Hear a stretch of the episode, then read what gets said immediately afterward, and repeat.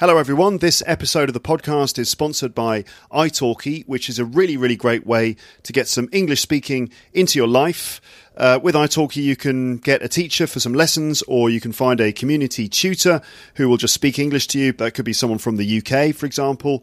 Um, and it's just a really, really great way to build that essential uh, skill into your routine, which is speaking and actually speaking with uh, a real person rather than just doing exercises. Uh, and don't forget, if you buy some uh, lessons or teaching time, uh, then um, italki will send you a voucher, which is equivalent to uh, a lesson. So it's like a, a free lesson, basically. to get that offer, go to teacherluke.co.uk forward slash talk or click an italki logo on my website. You're listening to Luke's English Podcast. For more information, visit teacherluke.co.uk. Hello, folks. Welcome back to the podcast. How are you doing today? I hope you're doing all right and you're not too hot because it is absolutely boiling here today in France. It's sweltering, blisteringly hot, you could say. Um, apparently, the temperature is going to be something like 36, maybe 37 degrees, which is um, really unprecedented. It doesn't usually get this hot. I know in some of the countries where you are listening to this, it's probably much hotter than that. And you're probably thinking 37 degrees, no worries, that's cool. No problem with that. Uh, but for me, I guess, as an English person who, frankly, is not really equipped for temperatures above something like 25, 26. It's uh, it's all a bit much, but it's okay. We're keeping cool, we're keeping calm and collected here at Luke's English Podcast. Uh, everything's fine. I'm just you know chilling, uh, chilling out, relaxing, chillaxing as well, you could say. Um, as we move forward with another episode of this podcast, and this one is chock a block with natural conversation and language. Uh, yesterday, I had Amber and Paul over to the flat, and I also invited Sarah Donnelly, a friend of the podcast. Uh, Sarah also brought her baby, who she had uh, since she was last on this podcast. Uh, there's no relation, by the way, between her being on the podcast and, and having a baby. That that's purely coincidental. Anyway, since she was on this podcast last, she has had a baby, and she brought the baby with her uh, for this one. And uh, anyway, the four of us sat around the table yesterday in the blistering heat to record some podcast material, and that is what you're going to hear in this episode. Sometimes you can hear the baby screaming and kind of gurgling and making baby noises in the background, but I don't think that spoils the recording really. Um, she hasn't learned how to talk yet, so you can't actually learn any English from her, but who knows? Her being on the podcast might help a little bit in some way in, in her learning of English. Um, Anyway, um, it's not too disturbing. You just hear a few little sort of cute noises in the background sometimes. That's happened before on the podcast. Once Paul and I went to Amber's place and she had uh, baby Hugo there making kind of dinosaur noises. So, more dinosaur noises basically uh, in this one. Uh, the conversation that you're going to hear is a little bit chaotic. Uh, because there are four people uh, who know each other very well, sometimes talking over each other. Um, if you like, you can imagine that you're in a business meeting, uh, a business meeting in which no business actually takes place. Uh, nobody observes the rules of uh, formality, and where the participants just just sit around chatting with each other. So not really like a business meeting at all, but anyway, a meeting of sorts. And this is the kind of thing that you might have to deal with in the future if you go to a meeting in English and there are a number of people discussing things and you have to try and keep up. Um, so it's good practice to listen to this kind of thing to help you prepare for that kind of situation. Uh, this recording was slightly shorter than the usual full on ramble that we, we have together.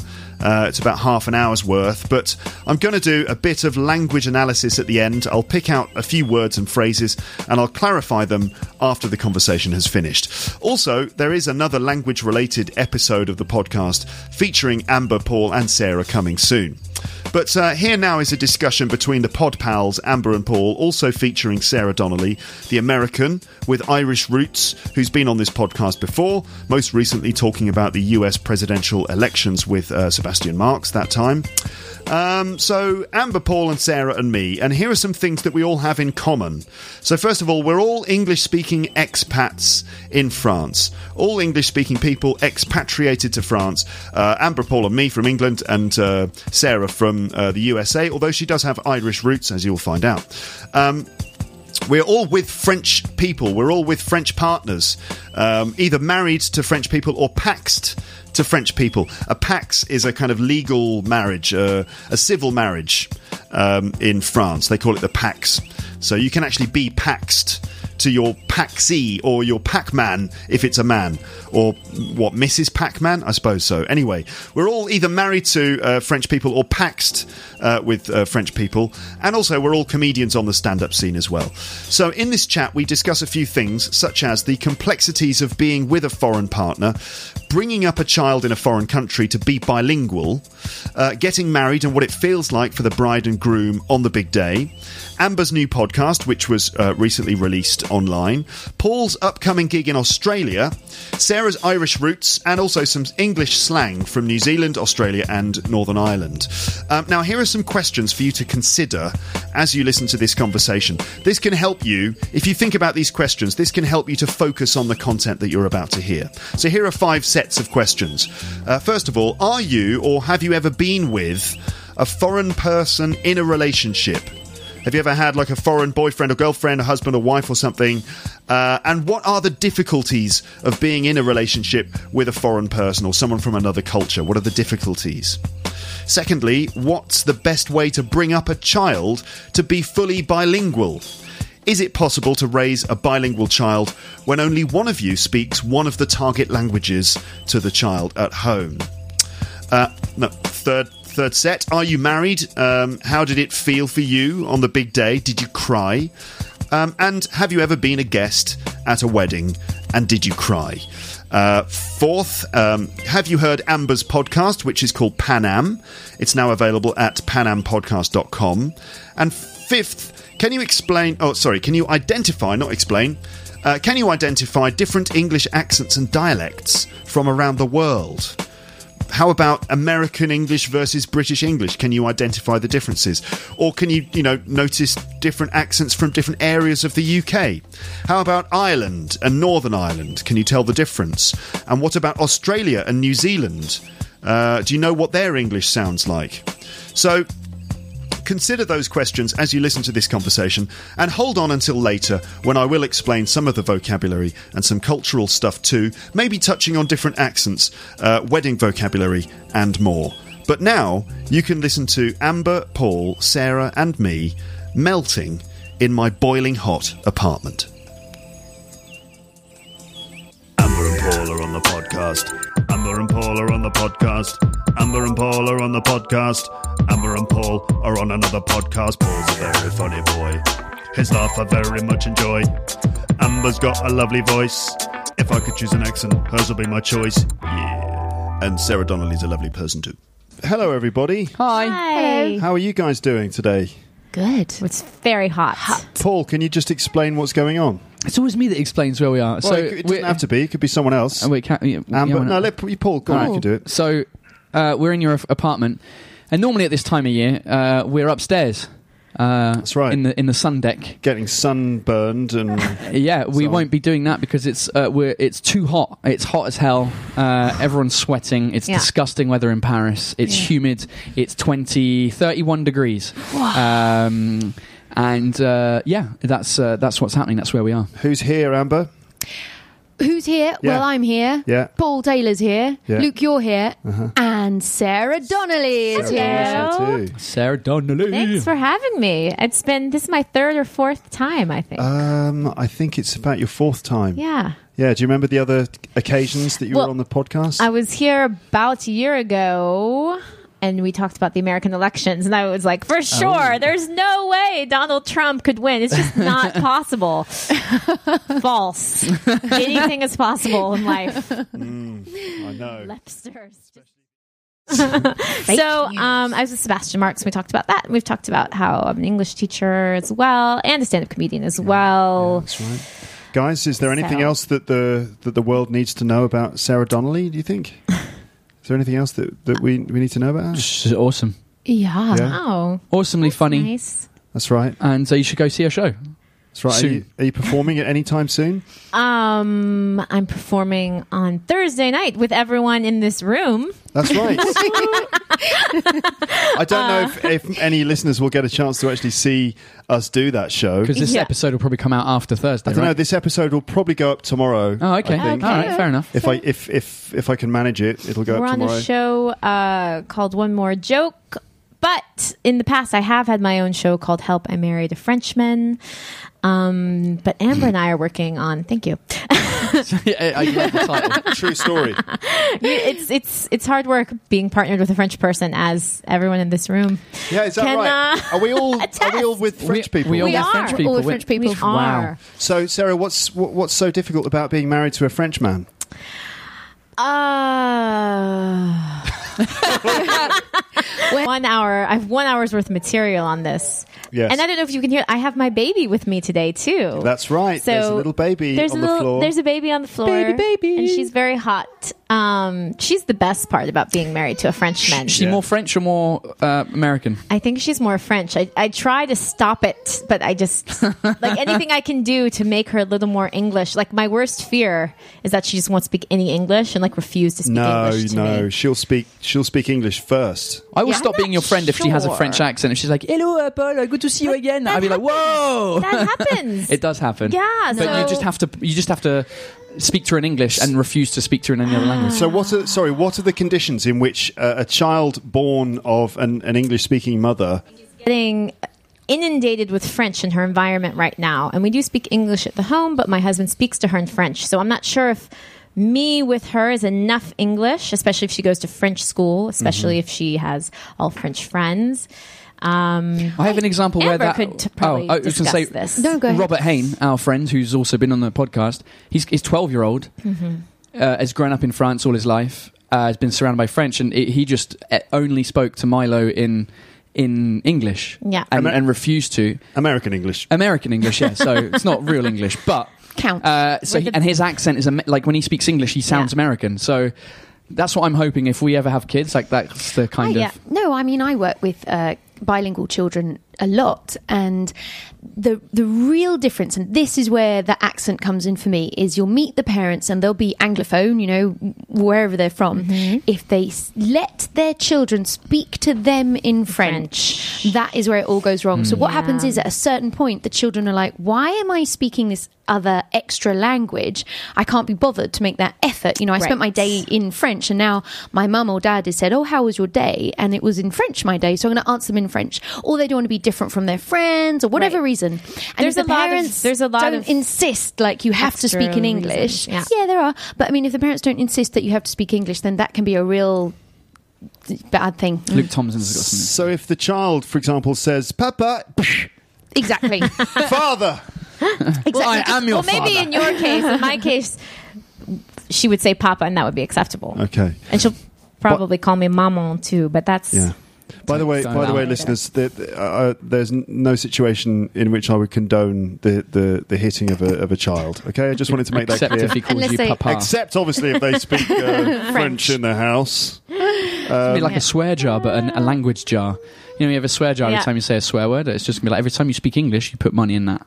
Exactly, the child, the two-year-old child, Exactly, yeah. is going to be putting. But there's yeah. sh- sh- Hugo. He spoke English first, and he still his English is still better than his But French. your partner speaks in English with him. Mix. He, he speaks a lot of French, but he spends a lot of time with his grandparents, and he goes to creche every day, which is 100 percent French. So he, even though he's got a lot of French in his environment, he still speaks English. English better. Well, I've heard it's also the personality of the child, and there's other things like if you spend time outside of France, like and you go back to your native country, and you can Yeah. have them really dosed in that is good uh, because I have a friend and she spoke exclusively in English to her children, and they don't speak English at all. Maybe, Wow. maybe they are maybe they hate her. nope, not true. do. Maybe she was punching them when they were speaking. Papa. Although I have one one final anecdote. Yes. About the language piece. Uh huh. she likes this one. yep. Uh, so speaking, so I have a friend. I've quite, obviously we're in a group of people who have uh, bicultural uh, relationships, and her daughter is American and French, and she was at school in French, and she, her uh, the mother would ask, "How was your day?" and she would say, "Fine or okay" in English. But then when Papa came home, it was like unleashed, like telling her, telling him all about the day in French. Yeah, it's Oh. interesting. So it's interesting how, you know, the, the sort of the power balance or, or the favoritism that goes on uh, For the with the parents the affects the language or- that's being spoken. yeah. So you never and, know. and which parent it is, you know, Yeah. if the mum speaks English or the dad speaks English, that can make the difference as well, and the gender of the child. Mm. I mean, you know, Hugo speaks English all the time. You're his mum. You're the English-speaking one. So it's, that seems to suggest that, that if the mother speaks English, that that's True, but it, I think it's a person who's with them the most. So, for example, James, he spends James a lot Simpson of time. James Simpson, been on the podcast. Yeah. James Simpson. So he spends a lot of time with Jules. Jules's English is great, but he's also looking. Jules is now seven, and his role model is his dad. Like his dad does something, it's cool. Yeah. His dad speaks English, whereas if his mum does it, it's less cool. Do you know what I mean? Mm. Because so that becomes important and does Yeah. become more important later. How long do you think it'll take for Jules to realise that James Not is- cool. Isn't that cool? Do you know, no, James is loved by children. Hugo loves James so much that, like, Nico will say, Nico, my partner, will say, like, what did you do today? And Hugo will be like, oh, we saw James. I was like, no, we didn't. we, didn't. see James. He's like, James came over. I'm like, he didn't. James didn't come over. Oh, and he's always saying he did. getting into trouble. I know. He's like, "Oh, really? And what what did mommy and James do?" oh, they they uh, they just lay down for a while because they were tired. right. they made a cake together in the bedroom. Whenever I, I, I see they you've just, already got the excuses lined up. Right. Yeah. I've been preparing myself. That's right. Okay. Well, uh, welcome back onto the podcast, Sarah. Thank you for having Oh, I'm me. not used to using a microphone. So Yes. no, that doesn't Go- matter. no, go on. No, I, I, I, I heard my ring tap on the microphone by accident. I'm not used to using. Uh, Hey, wait a minute. You heard. Your, wait, a and I was just like, oh, here we go. wait a minute. You heard your ring tap on the microphone. Yeah, and- what ring are you talking about? Just a ring that I uh, it's on my hand. okay. Oh. Yeah. Shall we talk I, I- about that I, now? I, I never. Come on, we, we can't. We're not. going around. We're basically. I, I think this episode is going to be called "Catching Up with Amber and Paul," featuring Sarah Donnelly. Wow, thank you. Okay. I like having the feature Because- act. because this is like catching Do up we with have the Amber. jingle? It's ca- yeah, there will be. Yeah, I, um, catching up with Amber and Paul number six. I think this one will be, Mm-hmm. and this one's going to be featuring Sarah Donnelly. So. I guess we've sort of caught up with you a little bit, Sarah. Maybe A little there's, bit. there's more info to come. I mean, you know, Sure. we'll come round again. The, uh, Yeah. That's the way it goes. But Paul, so what's been up with what's been going on with you then recently? Got married. That was it. Mostly. Yeah, just got married. Just got married. Yeah. no big deal. I got married to a Yeah. French lady. Yeah. Um, Shocker. yeah. Right. How was Another it? one bites the dust. Yeah. Uh, How, how does it feel being married? That- It's exactly the same. Mm-hmm. Yeah, it felt like we were already married like for eight years. I mean, we Yeah. were together for eight and a half years. So Right. it was just, uh, it was So just, six months in, you're like, I'm married. Like, Right. yeah, but a little bit. Well, because we moved in straight away together. Ah, okay. Um, So so does and, yeah, and we've been living together for for uh, like almost as much as long as we've known each other. So yeah, it didn't it doesn't it didn't really feel like anything anything changed. It was just it was it was a really weird thing. I don't know. Just it didn't feel. Like when the ceremony was happening, it not- felt like it was we were. It felt like I was watching myself getting married. Like I didn't feel like I was there Weird because I felt I, I was watching you get married as well. I was there, by the way. uh, yeah. So it was very, uh, it was uh, like an out of body experience a little bit because I think we were just so stressed out and whatever, and it was just like, all right, cool, it's happening now. It's like, oh, this is happening now, and it's okay. It just Yeah. we didn't really have time to to Really appreciate the moment. yeah. So neither of us cried. I thought we were both going to be in tears. I cried. Did you? Yes. I, I welled up a little bit. I Yeah. didn't fully cry, but I started. I, welling I have up. I've I would have cried because I cried everything. I, I cried. at- I've cried at everyone's wedding that I've been to, basically. Like, Aw. like just the t- like you. I just I've like. Did you cry at my wedding? Yeah, like uh, yeah, I was choking up. Like I was just like, oh. But uh, our own one, it was just like, yeah, whatever, cool. Let's let's have a party. I cried at your wedding. Did you really? Yeah. Yeah. It's just, it's like, it's, It's- beautiful it's- to see two people just you know express their love. It's just a beautiful, happy, joyous, Mm, yeah. lovely Yeah. moment, and it's such an honor to be there. To be honest, the, the, the thing that uh, got me was when you were waiting there and everything, we are all waiting, and then we turned around and uh, Addie was there, but she was being like led to the to I don't know how you describe The it, altar? but Is it the. Yeah, or Le- the, the place. led down the aisle uh, by your father. Yeah. For some reason, because it was your dad, that was, and I just felt like, well, oh my god, you know, I, m- me too. Everyone was just. But why? I mean, are, are, we, are we allowed to say why? I mean, I can edit that out if it's you know What? uh, oh, why it was my why it was yeah yeah it's Why was- good. why yeah was it her your- unfortunately her parents aren't with us anymore they that her mum passed away when she was very young and then her dad passed away a few years ago so she's got no parents and no family yeah. uh, not just that like no brothers or sisters her parents didn't have brothers or sisters so she has zero family so No. I only had my mum and dad um, and uh, she asked my dad if he was if he would be willing to, Yeah. to walk her down and, and he was like yeah So that's great w- When we turned around, So- I just saw so Addie sweet. there. It was just her and your dad, and I just thought, first of all, it was just so sweet that it was your dad that was giving her away. But then, just this, I just it, it, it was just this picture. I just realised that she was just sort of on her own, Mm. and that was really sad. But then that she was getting married to you, so it's like new family, new Yeah. beginnings. Yeah. Oh, I It was thought like you were a- saying it's sad that she's marrying Paul. Yeah, well, that crying, no, Addie, no. She could have done a lot better, obviously, but clearly uh, but anyway, it was like these three things all all in one. Yeah. And, you know, it was quite a powerful emotional punch. Yeah. Well, I think that I think that a lot of people felt that we because we knew that like we have have been used to that situation Yeah. for a long time. Right. Like it wasn't a thing for us, but I think you know as as as as much as you know we see like friends all the time and we tell you know and like a bunch of people almost everyone knew that her parents had passed away already, but like I don't think you realize it until a moment like that, you know, where it's Yes. like oh shit, like yeah, she like no, okay. So Right. yeah, it was uh as soon as the song like when I came down with my mum everything was fine until the, the, the that opening song uh, and Yeah. she she lost it she was she was gone for the whole for the whole thing she for the whole Really? thing yeah it was really uh, Oh my god. but it was it, I don't know we were just too much in it to be emotional it was really strange Yes. No, I know. what It, you well, mean. because I think when you get married, there's so many emotions leading up through the whole process when you've been with someone so like at that point like you've really thought about it and like you're making it Mm. happen but everyone else it's kind of their first time to see you two like oh they're getting married yeah you know so like that's a good way of putting it yeah. because I don't, I didn't cry during my wedding. I was just happy. It was just a happy day and a happy time, and it was, you know, it was happening, and everything was going mostly to plan, and yeah. But I think for other people to watch that, yeah it's a nice moment. yeah.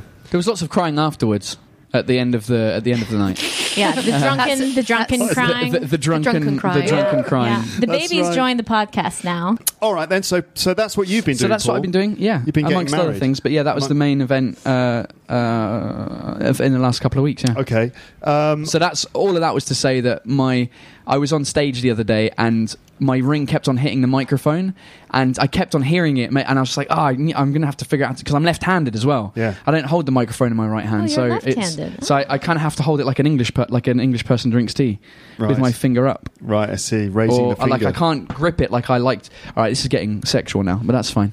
it wasn't that sexual yet. Well, you he's- can't he's- grip he's it like lim- you like to grip He's it. jumped ahead because Uh-huh. we're still talking about microphones, but he was he Yeah. was talking about his his uh, his uh, tackle, his equipment. clearly. Yeah. So he was Um, like, "This I- is just like last night." When oh that's right. think Because if he's doing left-handed, just saying, what? Left-handed. What do you he's mean? going to be doing everything with his left hand. oh, you mean wanking? Yeah, Right. do Yeah. All right then. Um, so, all right, that's some of Paul's latest news. Amber Minogue, what have you been doing? Uh, the podcast. Yes. I released it. Yeah. As- yeah, finally. Finally, the podcast has been published. Blimey, yes, and the response has been amazing from the Lepsters. Thank you, all Lepsters, um, who have been listening to it and writing nice comments on the uh, on the website. My army of ninjas, or my E- army of and some ninjas came out of the woodwork and Really? said, "I am a ninja, but I'm listening to this." And I was like, "You're a ninja, but you are commenting on my what? Shall I, I'm going to find out who those ninjas, are. Ninjas who comment on your thing and not my thing. Ninjas who came out of their ninja hood. What is it? What is what's all that about? Do you think that I've got like What lots ninja? uh, uh, What's a, what's a ninjas? uh, no, what are the ninjas in, in, in the so podcast? just to explain, the nin- ninja, I, the people I call ninjas are listeners who listen to the podcast but never actually write comments. Oh, okay. Or never get in touch with me. Yeah. They're just hiding in the shadows. so the majority of people. the majority, the vast majority of people, because I've got you know quite a lot of listeners now, and you know I, I hear from you know not very many, a small portion of them. Uh, I still don't really understand why that is. Uh, why I are even when I sort of say you know get in touch, let me know who you are. Still, most of them are just like, no, I will hide in the shadows, and you'll never know who I am. Comfortable in the shadows. It is. It's cool. really cool and nice, and there's no commitment in the shadows. That's right. They don't have to. Maybe there's an English thing as well that people feel a bit sort of shy Yeah. about writing to me in English. Oh, because it, that yeah, in case they feel like they're going to do mistakes, Oh, I feel Yeah. shy Like about I just writing did there. anything. In Do French. mistakes. do mistakes. Do mistakes, yeah. What is it? Make, Make mistakes. mistakes. Yeah. Okay, maybe that's what it is. So, how many more episodes of your podcast do we have to I've look got forward to? through- well, I mean, I don't. I mean, there's three out, yeah.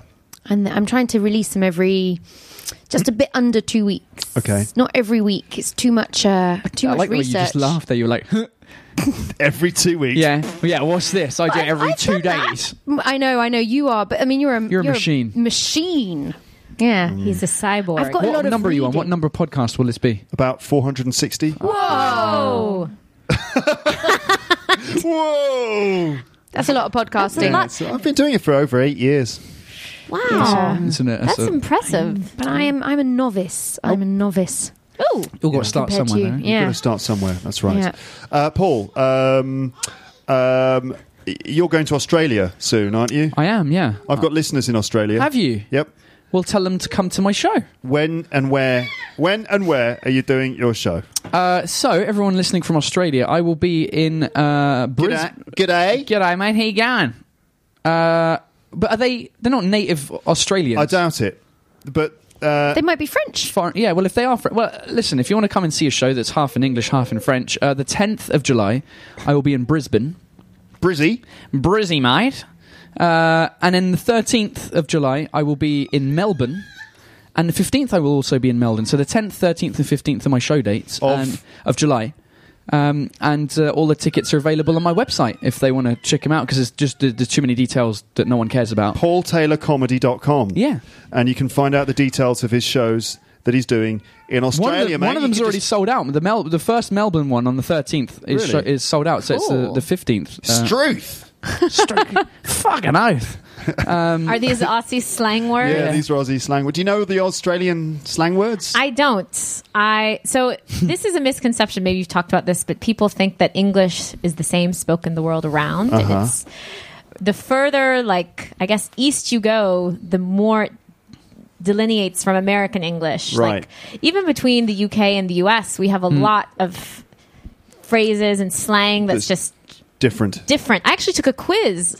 How much UK English slang do you know? And I got a ninety-one percent. yeah. Well, that's obviously because you hang around with us. And I lived. live I there. lived in Northern Ireland for a year. Northern. Northern Ireland. Belfast. Donnelly, where Sarah Donnelly. From? She's got a very Ballymena. Irish na- uh, name as well, Yeah. Donnelly. Sarah Donnelly. I bet you fit right in skin color, everything. Yeah. Name. You were. You were. well, in that's there. the thing with Irish people. You know, every American's like, I'm Irish, and they're like, yeah, right. And I'm like, no, no, I'm really Sarah Donnelly, and they're like, all right, well, I yeah, could believe you. yeah, yeah. Which, which part of Northern Ireland?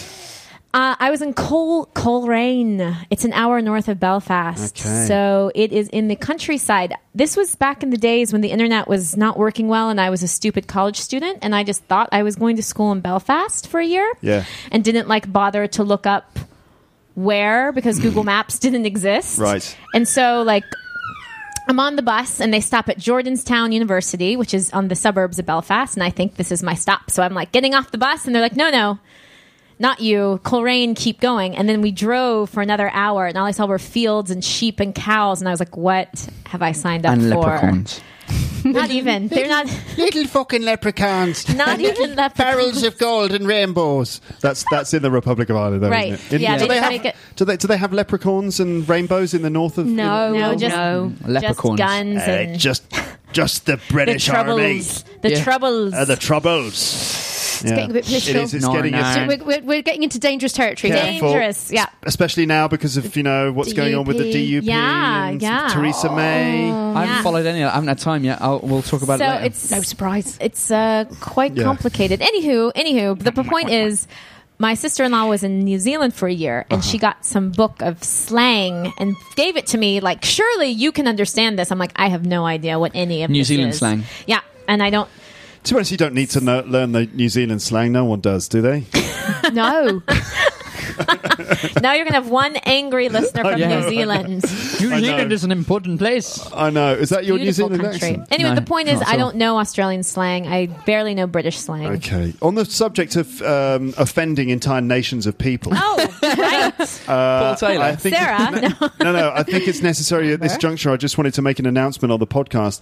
Um, uh, first of all, we're sorry to the people of New Zealand for the slight slur that we just made there. All where no one, 4.5 million No one, yeah, all 4.5 million. Uh, Sorry that we said no one cares about your version of English. I didn't say that. I said that. Just- um, yeah. Also, we should apologise to the people of Northern Ireland for uh, making fun of your accent, which I actually love. I adore the Me Northern too. Irish accent. Me too, yeah. Nye on UTV. That's like the, my best. That was- Nye. Nye, Nye. yeah. Nye. So And instead of instead of now, it's nigh, nigh. nigh, or- no. Hi, Nye, Brian, Kai. which is how Hold now let, let brown. Paul do it. He's how- the one how that now- He's got- masters. yeah. Wait a minute, wait a minute. How now brown cow Cow. is like uh, just uh, one of those things that people say to improve their accent. But Right. in Northern Ireland, it sounds like Hi, no, brain Kai. Kai. eh, dead on. Correct. Dead on. So it is. Okay, so fantastic, sorry to the is. people of Northern Ireland if, if you if you feel like uh, we've been insensitive. It's But out actu- of love. Yeah, it's totally It's out, of, love. In the last episode of this podcast, I was talking about Taiwan, Mm-hmm. right? Okay, what do you know what Taiwan is? It's not a country. Yes. Ah, now that's that's that's the thing. I was talking about. I Tai- thought it was a country, right but it's not. in Taiwan. Apparently, Does this this is depend if you're from Taiwan or China? well, yes. or but- the U.S. Hello there. I'm just interrupting the podcast here in order to make a clarification. So, what's happening here in this conversation is that I'm saying that in the previous episode, I mentioned Taiwan as a country, okay? Then I got a letter from a Chinese lepster saying, no, Taiwan is not a country.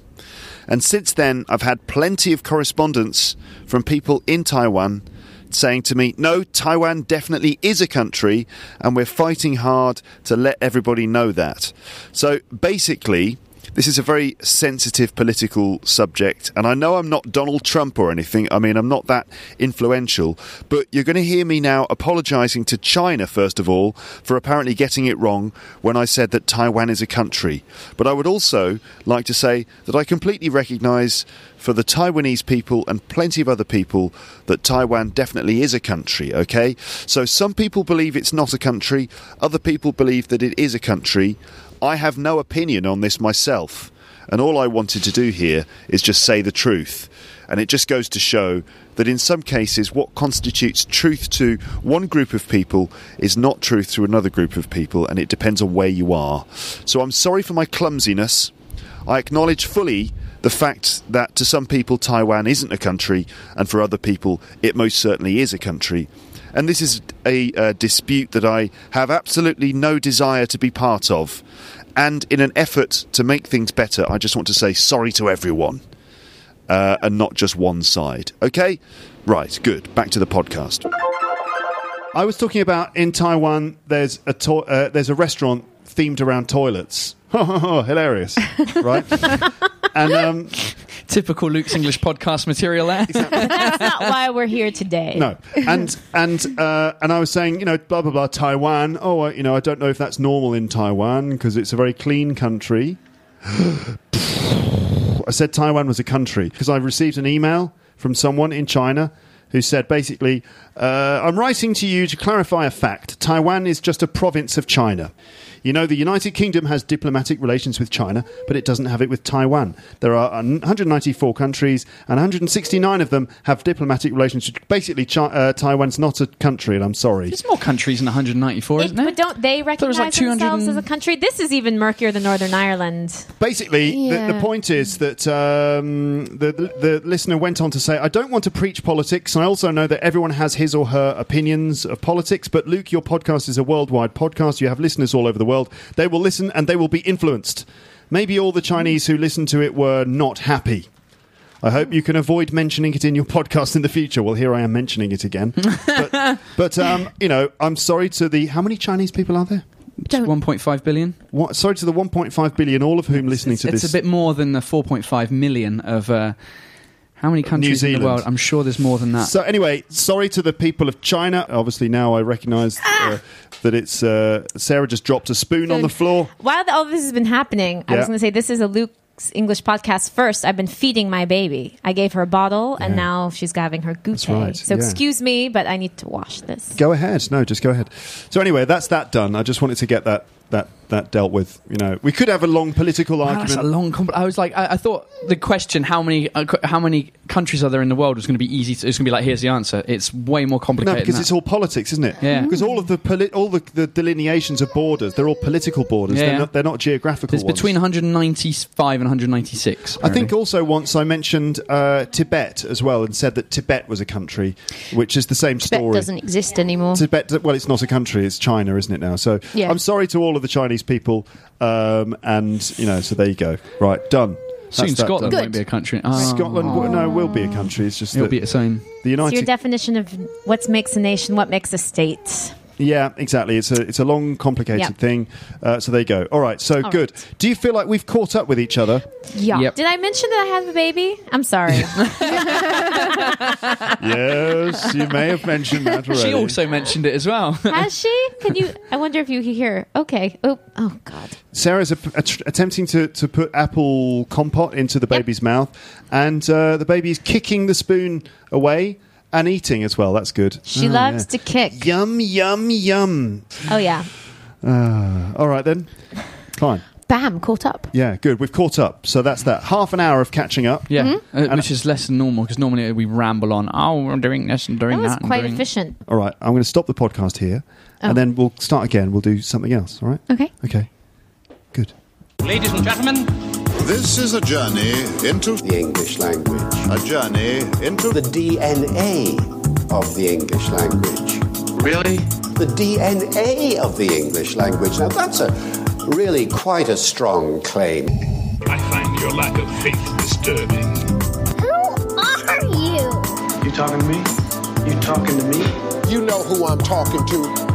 I'm a school teacher. I teach English composition. Oh, really? Yes!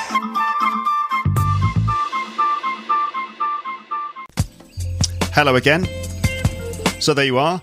That was our half hour chat uh, with uh, Amber Paul and Sarah. And um, what I'd like to do now is go through some of the language and a few little cultural points that came up in that conversation. I wonder how it was. Uh, I wonder how it was for you. Did you manage to follow everything? I understand it was a little bit chaotic, as I said at the beginning, because of people talking sometimes at the same time and things like that. That makes it more difficult for you to follow, doesn't it? Um, I, th- I expect so. Um, but whenever I get together with my friends like this on the podcast, um, we just talk without really kind of grading our English too much. Um, lots of language comes out. There's loads of vocabulary and different bits of language that pop out that just people say without really thinking about it. And it's quite interesting to go through a conversation like that and pick out certain bits of language which I can help you to notice. Uh, and I can explain them to you. You can then maybe try and use them yourselves if you think that um, you can add them to your active vocab. Um, also, what you could do is after I've explained some of this language and highlighted it and clarified it and stuff, you could go back and listen to the conversation again, and uh, you'll be equipped with all the things you need to know to be able to follow the whole thing just like you were there and you were one of us. Uh, and also, generally, you can just improve your language as you move forwards uh, with your learning of English. So, this is a good opportunity to focus on some vocabulary here. So, let's do that. Now, then, at the beginning of the conversation, I asked Paul to explain what was going on, and he said it was hot as hell. Hot as hell. Or as hot as hell. But often you just miss out the first as, so you say, oh, it's hot as hell. I think it's slightly American to say hot as hell. We don't say it so much in the UK, but there it is. Uh, it's hot as hell.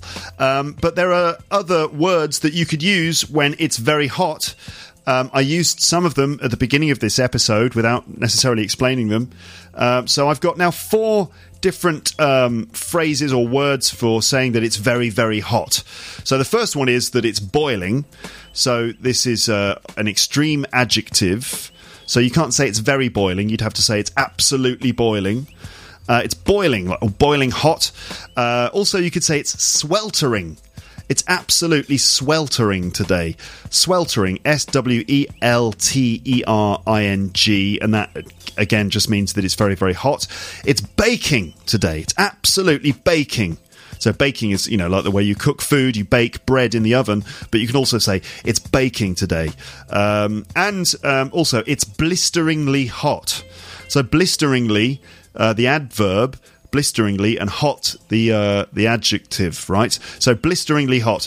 Uh, if if it's so hot that it gives you blisters. You know, blisters. Um, let's say, for example, if you've got some new shoes and you go walking in your new shoes, then you're probably going to get a blister on your foot, right? That's a blister. Also, if you get bad sunburn, if it's too hot, you might get blisters as well from sunburn. So if it's blisteringly hot, it means it's so hot that it might give you blisters. Okay, blisteringly hot. Um, uh, what else? Um, you heard Sarah talking about being partnered with a French person. She was saying that being partnered with a French person is hard work, um, and she said that uh, uh, she said I have an I have one hour's worth of material on this. So as a stand-up, she did a, her own show, which was called "Help, I'm Married a Frenchman," and she has uh, one hour's worth of material on that subject. So the language here that I'm I'm focusing on is, is the the expression one hour's worth of something. It doesn't have to be one, and it doesn't have to be an hour. It can be any unit of time. Um, in this case, it's one hour's worth of material. So she's got enough material for one hour. But you can also, you know, use that structure for lots and lots of different other expressions. For example, you know, five minutes worth of something. Um, uh, you, you might say, We've got three days worth of food left three days worth of food left. So we've got only enough food to keep us alive for three days or to keep eating for three days. Um, I've got 10 minutes worth of battery left in my phone. I've got 10 minutes worth of battery. So it's 10, like number, um, and then the unit of, of time, in this case, minute or hour or day. Um, and it's plural as well, if it's plural. I mean, for one hour, it's not, but for five minutes or three days or ten minutes, it's plural. So, so how do you deal with the um, the possessive part? Because it's ten minutes worth. It's possessive minutes. So you have to write it ten minutes plural with an s, and then an apostrophe, and then nothing. So if it's a, an apostrophe. Um, for possession on a plural word with S, you just add the apostrophe at the end. Similarly, if it's a person's name that ends in S and you're making a, a, a possessive form, you would just put the apostrophe at the end and then no S because we don't like the look of S apostrophe S. It just doesn't look very nice. So, anyway, 10 minutes worth of battery left. Uh, I've got one hour's worth of material on this. Uh, um, and uh, you're probably listening to probably about one hour's worth of, of podcast in this episode, I expect. Um, so, uh, bringing up a baby um, in a foreign country with a foreign partner, will they speak English or will they speak both languages? Um, so, here I'm looking at the phrase to bring up a baby, uh, to bring up a, a child. Uh, that means to educate the child, look after the child until they become an adult. Okay, so educating and and uh, helping and feeding and clothing and looking after the child while also helping them become an adult. That's to bring someone up. Uh, there's another uh, verb that we use to say the same thing. Do you know what it is? Uh, well, it's to raise a child. Um, to, to raise a child. Okay, it's, um, it's the same thing as to bring up a child, um, and um, those both can be used um, in the passive form uh, to say, for example, I was brought up in London, or I was raised in London, or I was wa- raised to be, you know, I was raised to be an honest person. I was brought up to be polite, uh, for example. So it's to be raised or to be brought up in a place or to be a certain way. Um, also, um, we say that we, we grow up, of course. Uh, I grew up in London um, for example. Um, and um, you could say I grew up to be something, but that means that you became that thing later on. So, for example, I grew up to be um, a musician, for example. Um, so, um, listeners, I'm asking you now about your experiences of, of parenthood. Uh, do you have experience of bringing up a baby to be bilingual? Um, let us know. I'm interested to know your thoughts about how you can bring up a child to be bilingual. Uh, for example, if, if just one parent speaks English and the rest of the time it's, let's say, French with school, friends, and everything else, will the child be bilingual? So leave me your thoughts. I'd like to know what you think about that. Uh, we also had the word anglophone. Uh, an anglophone person uh, means someone who speaks English. Similarly, you'd have something like francophone, which means French, someone who uh, speaks French. Um, now, I use the word condone. Do you know what the word condone means? Um, in fact, I made a stupid joke, um, which was I don't condone the hitting of a child. Uh, of course, I don't condone the hitting of a child. My my um, stupid joke was like if my child grew up to speak French and called me papa, then you know I'd say no, it's father. Obviously, I'm joking.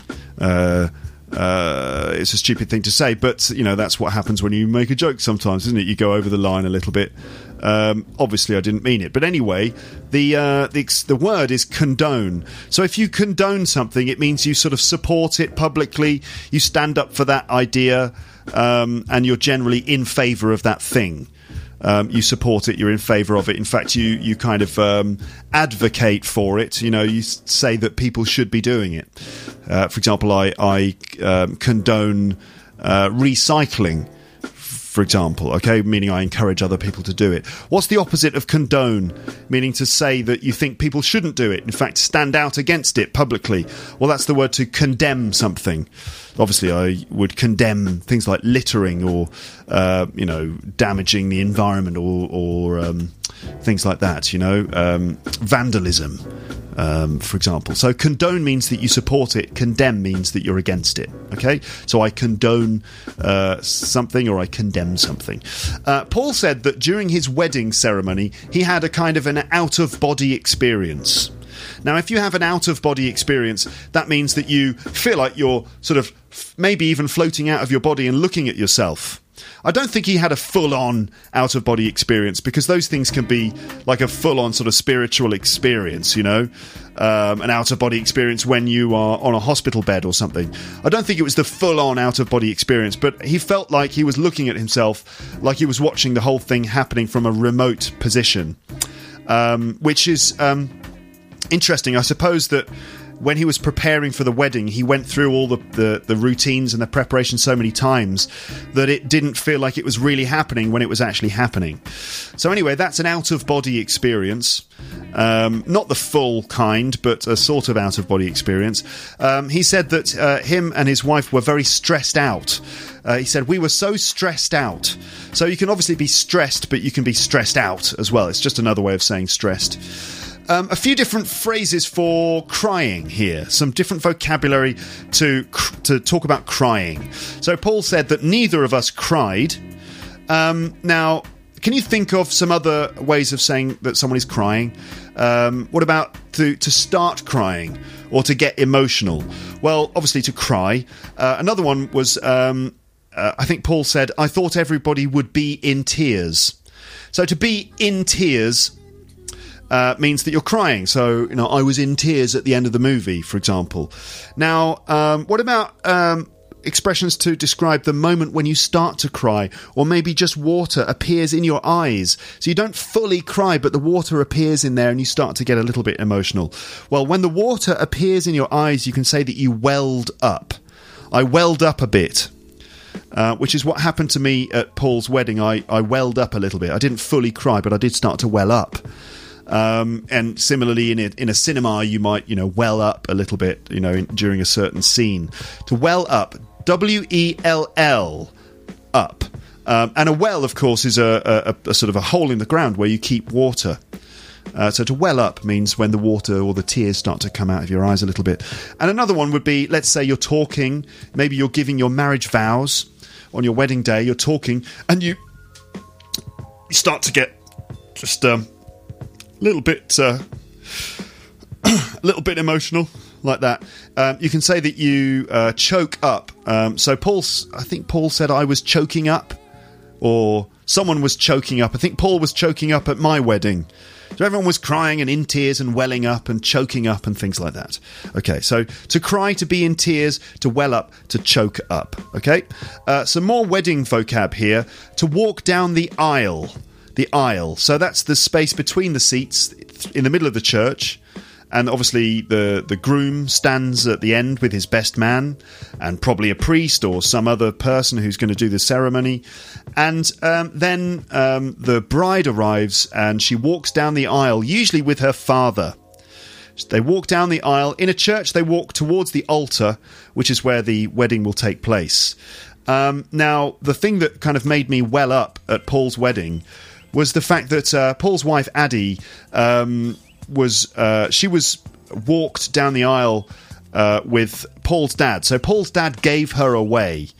There's another expression to give someone away at a wedding. So usually the bride's father gives her away, like literally gives her away to the to the husband, to the groom. In this case, uh, because Addie's parents aren't with us anymore, uh, they passed away. Which means that, um, tra- you know, well, not tragically, but unfortunately, they're they're not with us. They passed away. They died um, uh, Addie was was uh, given away by Paul's dad, which I found very sweet. You know, I said it was so sweet that it was your dad that was giving her away. So we got to walk down the aisle to give someone away, to to walk to the altar, um, and to to be ways of saying that someone is dead. Um, you can say that they're not with us anymore, or that they passed away, or that they died. Sometimes people don't like to say that someone died because they feel like it's too strong a word, it's too heavy a word. And so people choose other ways of saying it, like they passed away or they're not with us anymore. Uh, Paul at one point was talking about how when he holds a microphone, the wedding ring on his finger taps the microphone and he can hear it. And he said that he's left handed. So there's there's an expression there just to refer that you know to to the fact that when someone prefers their left hand rather than their right hand, you can say they're left-handed or right-handed. Uh, which I didn't know. I didn't realise Paul was left handed. And then Paul was talking about, well, holding the microphone, and it started to sound a bit like an innuendo. And Paul was saying, I can't grip it like I like to grip it um, which is an innuendo. Remember innuendo? It was from that episode with Amber about uh, British humour. Innuendo basically means like saying something that could have a double meaning, and usually the double meaning is a bit rude. So an innuendo. In this case, Paul's Paul was started to do a kind of an innuendo, saying, "I can't grip it like I like to grip it," uh, which, eh, you know, in the end, we started to realise that he was uh, thinking about something else. He was gripping not a microphone, but something of a fairly similar shape. But uh, Amber said he's jumped ahead. So Paul jumped ahead because he was talking about the sexual uh, connotations before anyone else had realised. So he jumped ahead. So he went to the innuendo before we even realised it. Um, uh, Amber, talking about her podcast, said um, that some nin- ninjas came out of the woodwork. Okay, to come out of the woodwork is the expression here, and this means uh, if something comes out of the woodwork, or if someone or some people come out of the woodwork, the woodwork would mean, I suppose, all of the wooden stuff in your house, like wooden beams or wooden furniture in your house. And sometimes, like wooden furniture or beams have cracks and insects might live in the woodwork. And if the insects come out of the woodwork, it means that they appeared after having been hidden or inactive for a long time. Um, for example, you could say after you've been in a relationship for a while, all sorts of uh, all sorts. Of, what happened to my voice there? All sorts of secrets. After you've been in a relationship for a while, all sorts of little secrets start start to come out of the woodwork. And Amber said that uh, some ninja uh, lepsters came out of the woodwork and commented on her podcast. So the expression "to come out of the woodwork" just means that when someone appears after after they've been hidden for a long time, and it's mildly disapproving. It's slightly negative or or, or pejorative. So what I think, um, you know, the slightly disapproving sense is that Amber was saying that uh, you know the, they're ninjas and they never comment. Um, they decided to like come out. Um, slightly dis, you know, Amber's like, why don't you come out more often? That's the disapproving side of it. Anyway, so some ninjas came out of the woodwork and commented on uh, her her podcast, uh, which you should listen to. Uh, PanamPodcast.com, you can find it there. Now then, a bit of Australian slang because Paul is going to be performing comedy uh, in Australia. Uh, he's doing his show there um, in July. You can check out uh, paultaylorcomedy.com for all the details. But we ended up talking a little bit about some Australian slang or Aussie slang. So Australians uh, can be called Aussies. They can be called lots of things, but Aussies is the uh, appropriate one, really. Uh, that's the nickname for Australian people, Aussies. So Australians have got obviously a particular accent and also certain slang that they use only in Australia. And there are various kind of typical things that most people, certainly most British people, know about Australian slang. It seems that the Americans are less familiar with the way that Australians speak English, as you heard from Sarah. She she didn't seem to know the slang words. But in Britain, we're we're quite um, familiar with Australian slang words and Australian accents because we were exposed to a lot of it um, on our television. We we watch a lot of Australian soap operas like Neighbours and Home and Away. Uh, when I was growing up, when I was a teenager, Neighbours was on TV basically every day. I think, It- in fact, it was on twice a day. They would show it at lunchtime and repeat it again in the evening. And Neighbours was basically set in a town near Melbourne and um, so it, it was full of Australians, and um, so we we heard lots of Australian English from that show. And there are various kind of things, or they might be cliches, but little bits of slang that um, Australians say that everyone knows. Like the first one is when an Australian person says hello, they say "g'day." So "g'day."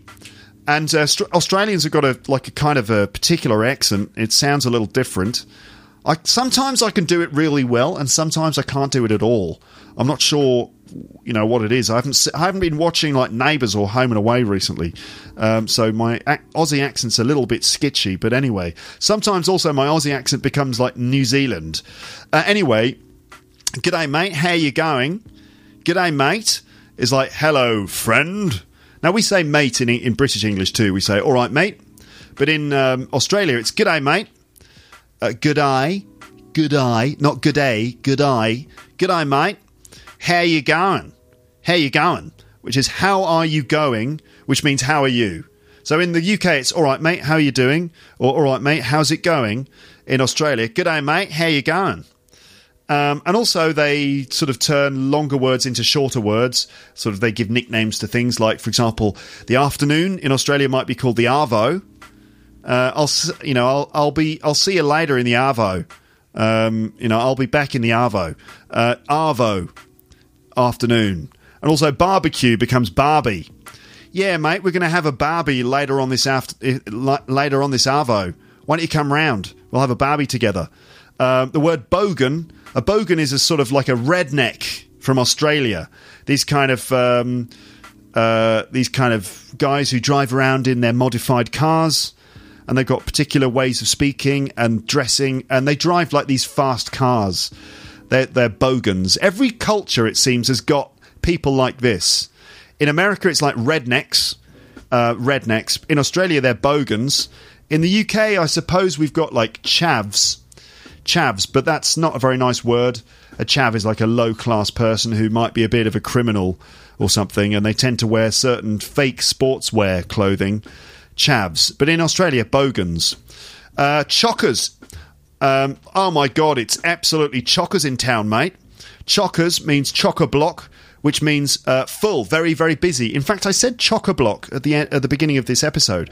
I said this episode is chocker block with vocab. If something's chocker block, it means it's full. There's loads of things in it, loads of people, and in Australia, you might say chockers. Yeah, mate. I went up. I went up to Oxford Street, mate. It was absolutely chockers, uh, full of people. Yeah, fair dinkum, fair dinkum, mate. I don't know if that's a cliche. I think it's a bit of a cliche, but uh, fair dinkum. It's a bit like saying, "Yeah, no worries," or "Yeah, fine, no problem." Okay, cool. Yeah, cool, man. Fair dinkum, mate. Um, I don't know what fair. I don't know what dinkum means. I've no idea. It's like saying fair enough, fair play. Yeah, nice one. Fair dinkum. And also, slightly ruder uh, in Australia, you might hear, "Yeah, fucking oath, mate. Fucking oath." fucking oath, which is the same as fair dinkum, and probably much more common uh, and not rude is yeah, sweet as mate, sweet as, sweet as, which means like good, basically. Like it could be as sweet as uh, I think it's as sweet as a nut. is the full expression. Sweet as a nut, but uh, not, a nut isn't particularly sweet, is it really? Anyway, yeah, sweet as, mate. Sweet as. Yeah, yeah, mate. Come over this arvo. We're gonna have a barbie. Yeah, sweet as, mate. Fair dinkum. Okay, there you go. There's a bit of uh, Aussie slang for you. Kiwi slang, that's slang from New Zealand, um, is pretty similar to Aussie or UK slang.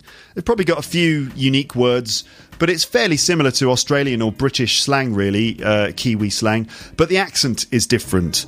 And for years, I couldn't differentiate the New Zealand accent from the Australian accent. But the more that you hear uh, the more that you hear it, the more you realise how different it is. And if you want to hear the Aust- uh, the New Zealand accent, you should uh, watch episodes of uh, Flight of the Conchords, the TV show, which features some Australian, uh, some uh, Kiwi characters in America. So Flight of the Conchords, it's really great, it's really funny. I should do an episode about that in the future where we listen to some Kiwi English and maybe hear a few extracts from Flight of the Conchords, the TV show, or something like that. Um, but here we are then. That's the end of all the vocab. Did you get it all? Shall I test you? Shall I test you a little bit? Let's try. Uh, how would you say it's very hot? Oh my god, it's really hot. It's, yeah, it's hot as hell. Begins with a B. Boiling. Two others beginning with a B. What do you do with bread? Yeah, it's baking. And what about if it's so hot that it damages your skin? Yeah, it's blisteringly hot. Well done.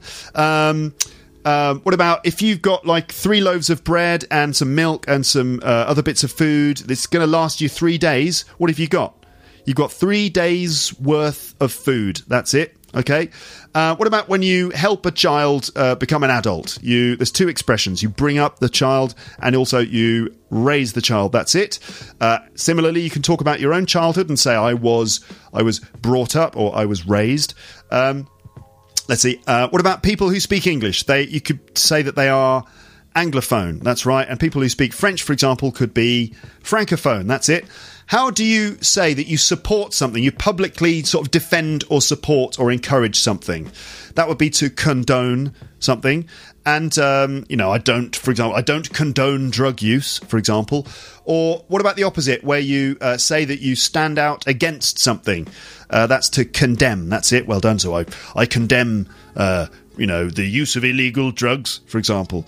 Uh, what about when you are having a crazy experience and you feel like you've left your body and you're looking down on, on, on the situation? You're having what? You're having an out of body experience. By the way, if anyone has ever had an out of body experience who's listening to this, please let me know. I'd love to hear about some of that weird and wonderful stuff, like out of body experiences and psychic traveling and, you know, near death experiences and things. I find that stuff absolutely fascinating. Uh, what is is uh, the word that you can add to the word stressed, which just makes it sound a bit more natural. Stressed what? I was really stressed, stressed out. That's it, stressed out. Okay, um, three other ways of saying that you cried. You can say I cried and I was I was in tears. That's it. Good.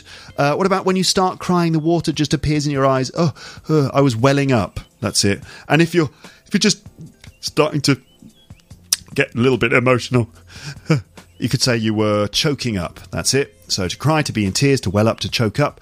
Uh, what's the space between all the chairs? There's a space to walk in a church or in a in an aeroplane or in a theatre, a cinema. You walk down the aisle. That's it, the aisle. Um, and uh, Paul's dad, it was very sweet because Paul's dad did something. He he walked down the aisle with uh, uh Paul's uh, bride and so Paul's dad gave her away. That's it, he gave her away. Uh, Paul uses his left hand to do everything. And when I say everything, I mean everything. Um, so Paul uses he favours his left hand because he is what he's uh, left-handed. That's right, uh, right-handed, left-handed. And Paul said he can't hold the microphone in the way that he likes to hold it. What's the word to say? Hold. Hold it tightly sort of in your hand, uh, begins with a G, to grip. Yes, that's it. He said, I can't grip it like I like to grip it. And we all thought, I bet you can't. Um, what else? Uh, what is what's that expression that means when you've been hidden for a while, or some people or things have been hidden, and then they reveal themselves after a while of being hidden or inactive? They the some ninjas came out of the came out of the woodwork. That's it. Oh, there's one I missed here, which um, I probably didn't need to mention anyway because Paul said it. But uh, the, uh, mistakes. What's the verb that collocates uh, with the word mistakes? What do you do? Um, you know, you feel like you're going to make mistakes. That's it. Make mistakes. Don't do mistakes. It's actually make mistakes. Okay. Then there was the Aussie slang, like "G'day, mate. How you going?" I'm fine. Yeah, listen, I'm having a, a Barbie later on this Arvo. Why don't you come over? Uh, I tell you what, mate, the Barbie we had last night was chockers. Yeah, all these bogans turned up. It was a bloody nightmare. Yeah, fair dinkum, mate. Fucking oath. Sweet as. Struth as well. That's another one. Struth. Struth is a bit of a cliche. Struth is spelled S T R E W T H. That's another bit of Australian slang. Struth, look at all those bogans, mate. Um, on the subject of expressions like um, uh, how's he, how you going, which means how are you, there are lots of little questions like that that we use uh, every day that can be quite difficult to pick up. Like, you know, how's it going? What's up? What are you doing? How long? How have you been? What have you been up to? What have you been doing? You know, little questions like that. I expect that the next episode of this podcast is going to be all about that kind of thing. Tricky little questions in social English. And I'm going to give you a test in that episode. I'm going to test you. And then we're going to see how some native speakers respond to those questions too. So that's what you can expect in the next episode of this podcast. But for now, I would just like to say thank you very much for listening. Uh, but that's it for this episode. And I'll speak to you again on the podcast soon. Goodbye. Bye, bye, bye, bye, bye, bye, bye.